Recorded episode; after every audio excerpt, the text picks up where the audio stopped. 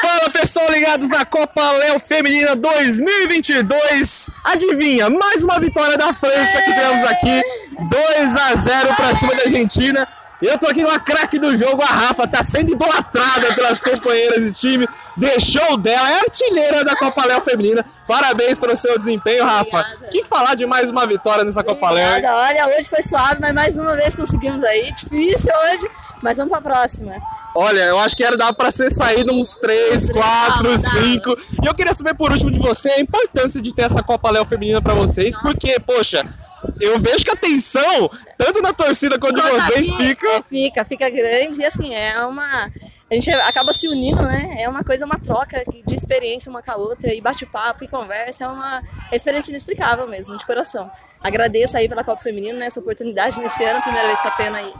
E a gente vem de longe, vem de São José. Nossa, é E caminho. tá em caminhada, mas graças a Deus estamos aí. Tá dando tudo certo. Vamos até o final. Bom, essa é a Rafa, craque do jogo de hoje.